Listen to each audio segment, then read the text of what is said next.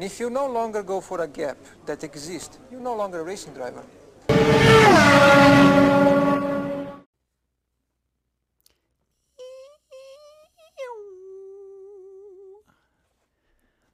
All right, Finding the Gap fans, we're back. Well, by we, I mean me.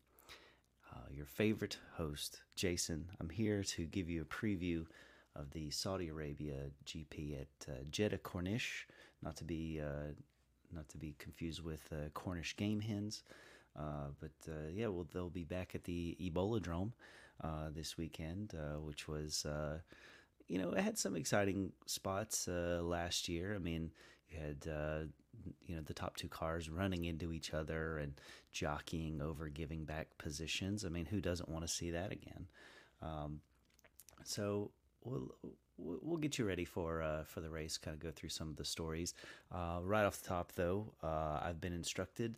Uh, I'm not supposed to say things that people can take out of context. Uh, so I'm not supposed to say um, that LK is just walking around with an acoustic guitar, singing "Kumbaya," trying to soothe people's anger. Um, that's not happening. He's not doing that. Uh, and I'm not supposed to mention how LK has uh, brokered a sponsorship with our podcast. Uh, that that's right. He's uh, brokered one with Mammoth Nation. Uh, he told me do not release the promo code of LK2UK, uh, whatever that means. So we'll move into what's going to happen this weekend. I mean, as I said, it's in Saudi Arabia. Um, my co-host who has deserted me, LK, uh, he loves Blood Money tracks. Uh, that's his favorite ones. He wishes there was more. Wish they, that they could come back uh, to Saudi Arabia every single weekend. Um, so I know he's he's excited about it. I mean, we did see some good racing uh, last time. We uh, I think the the big fear was that there was going to be zero passing, um, but I think uh, as uh, Max Verstappen, the eventual champion, number one on his car, showed that if uh, you're very gutsy, if uh, you're a little bit crazy, you don't mind uh, dive bombing uh, people, then uh, then you can make some passes. And actually, the qualifying session was probably one of the best qualifying sessions of the of the year, um, just given the uh, intensity of what was going on. So I think we're all kind of looking forward to to what's going to happen, how how things are going to shake out. So this weekend, uh, we see that uh, Vettel, uh, Seb, is sitting out once again. Uh, he's going to miss his second race, um, and uh, let's hope uh, that he gets well soon. Uh, but uh, does I mean nobody blames him for not wanting to drive that car. I mean, as great as it looks, as great as the livery is, as great as the shape of that car is, I can't blame him for not wanting to get in there uh, to drive around and finish 16th this weekend.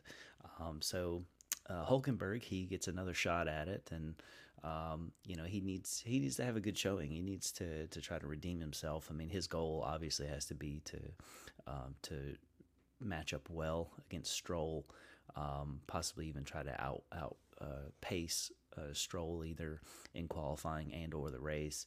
Um, although I, I still think Hulkenberg probably has one more shot at, a, at another team, even if this doesn't go great, because I think the situation has been has been so tough for him, uh, you know, to just uh, you know one week not be involved, and the next week he's you know actually driving uh, driving the car that uh, he hasn't hasn't been in before. But um, you know if he doesn't show some improvement uh, th- this weekend, uh, it could be pretty tough uh, for him to, to get a job after this. And in Formula One, I mean he'll probably uh, end up in one of those low low tier things like uh, IndyCar or something that nobody watches. Um, so, oh, you you know, and speaking of that, we saw a great increase in uh, in the U.S. Uh, at least in in the viewership of uh, Formula One. So, yeah, it seems like uh, Drive to Survive is uh, finally having the the effect that they want. And and again, I have to give all the credit to Zak Brown. I mean, he has convinced so many people um, that his team was going to do well. He has convinced so many sponsors to come on. It's just ridiculous the the amount of sponsorship that they've been able to to generate.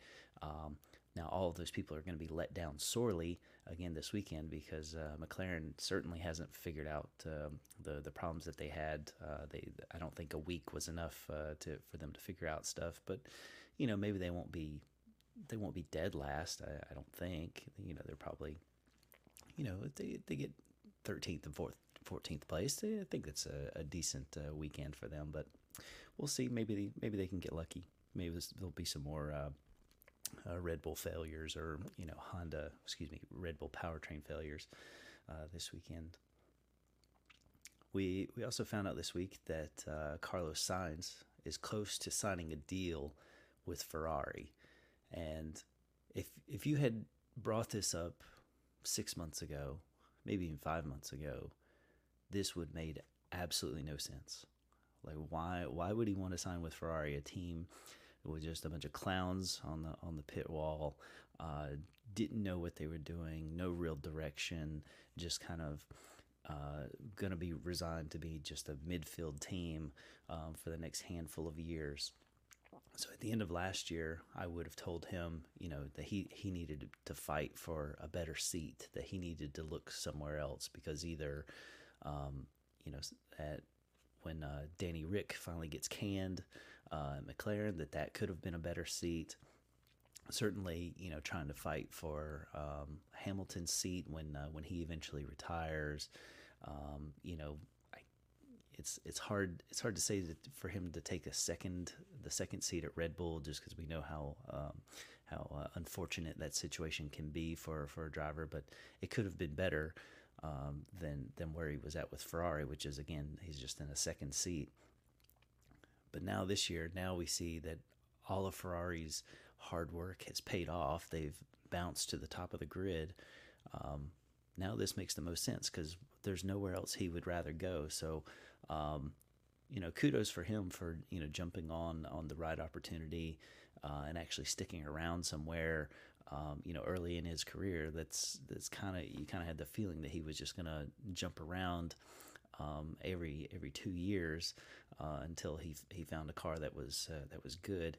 Um, so now I think them trying to to lock him up for a handful of years is actually a good plan. Um, and like I said, he really didn't have anywhere else uh, that he could go uh, at the moment. So uh, good, good for Carlos. Uh, you know, we're a fan of him uh, here on the show. So uh, best of luck to him with getting that new deal done.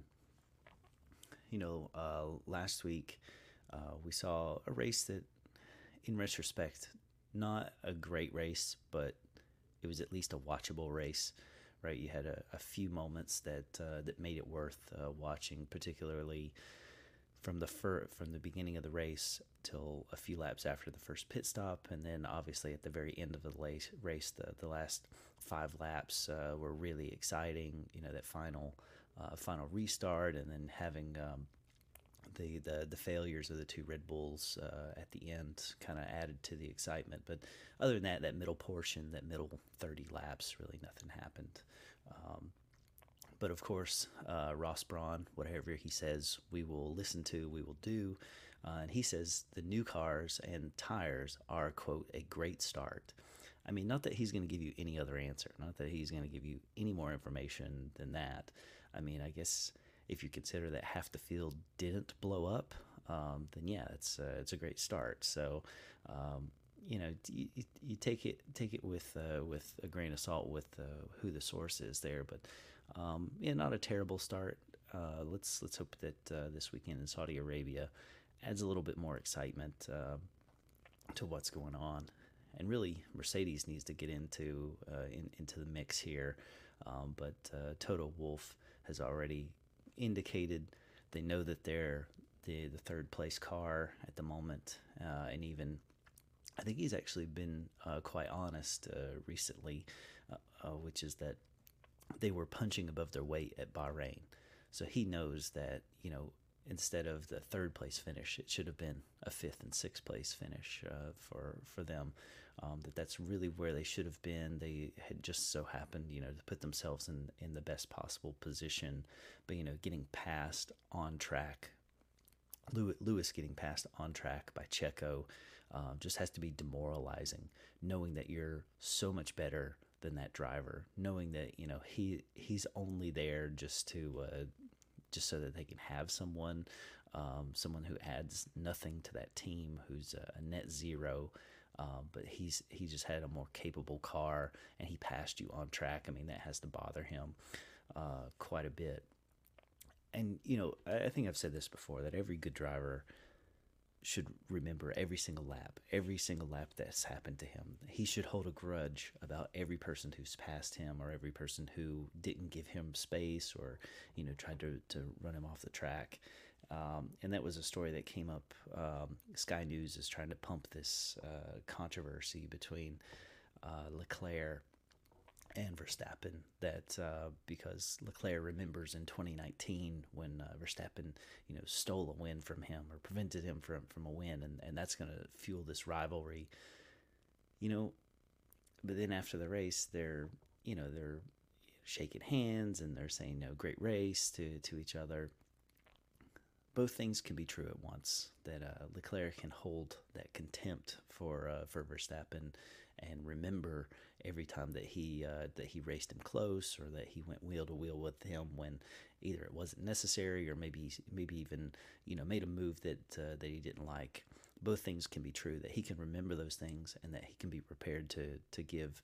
Uh, uh, to to give the same things back to to Verstappen, as well as you know, the, there doesn't have to be you know this uh, rivalry off the track as well. Um, although we like to see it as fans, it's kind of funny uh, to to watch them uh, act like kids sometimes. Uh, but you know they can still be uh, still be uh, professionals uh, and still enjoy a good race because at the end of the day, there was it, it, was a good race. They, they they both raced each other fair, and I'm sure Charles was was very happy to win, no matter who was going to finish in second place. So. So this weekend, um, you know, we, we saw something kind of interesting, um, and I want to bring it up because it, it it's just it's just weird to think about that that this is still a story that uh, Aseel Al Hamad and Abbi Pulling that they're the first women to drive a Formula One car in Saudi Arabia.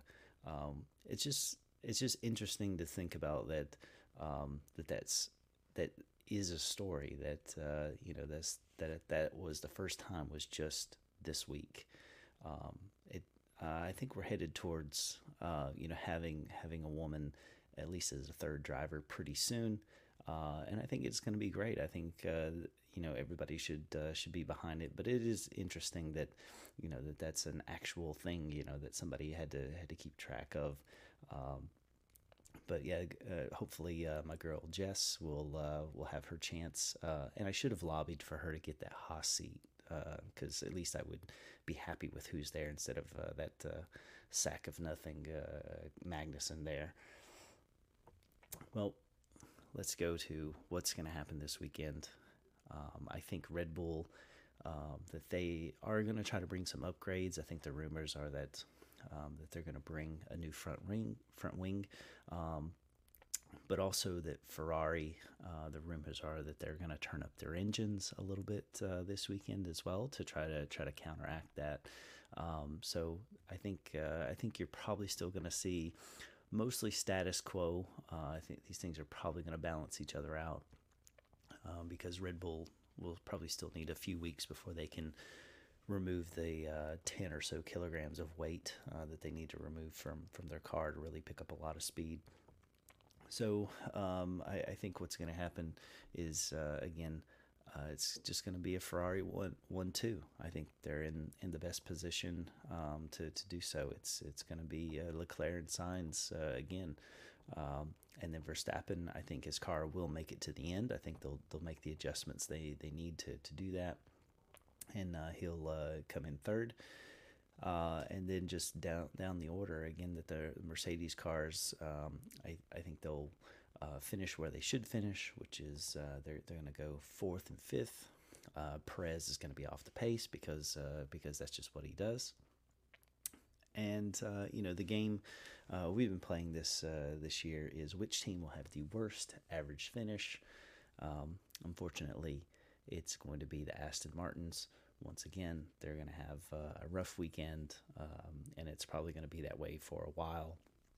But you know, who knows? Uh, you know, maybe they can have a good battle with uh, with the Williams teams. So, all right, everybody. I hope you enjoy uh, the race this weekend. I'll be back um, sometime next week, and uh, we'll, we'll review the race. Maybe LK will show up. He probably won't. Uh, you know, we'll uh, we'll we'll see what happens. But uh, enjoy enjoy the practice, qualifying, and uh, race, and uh, we'll come back and uh, talk about uh, how I was right and how wrong LK was.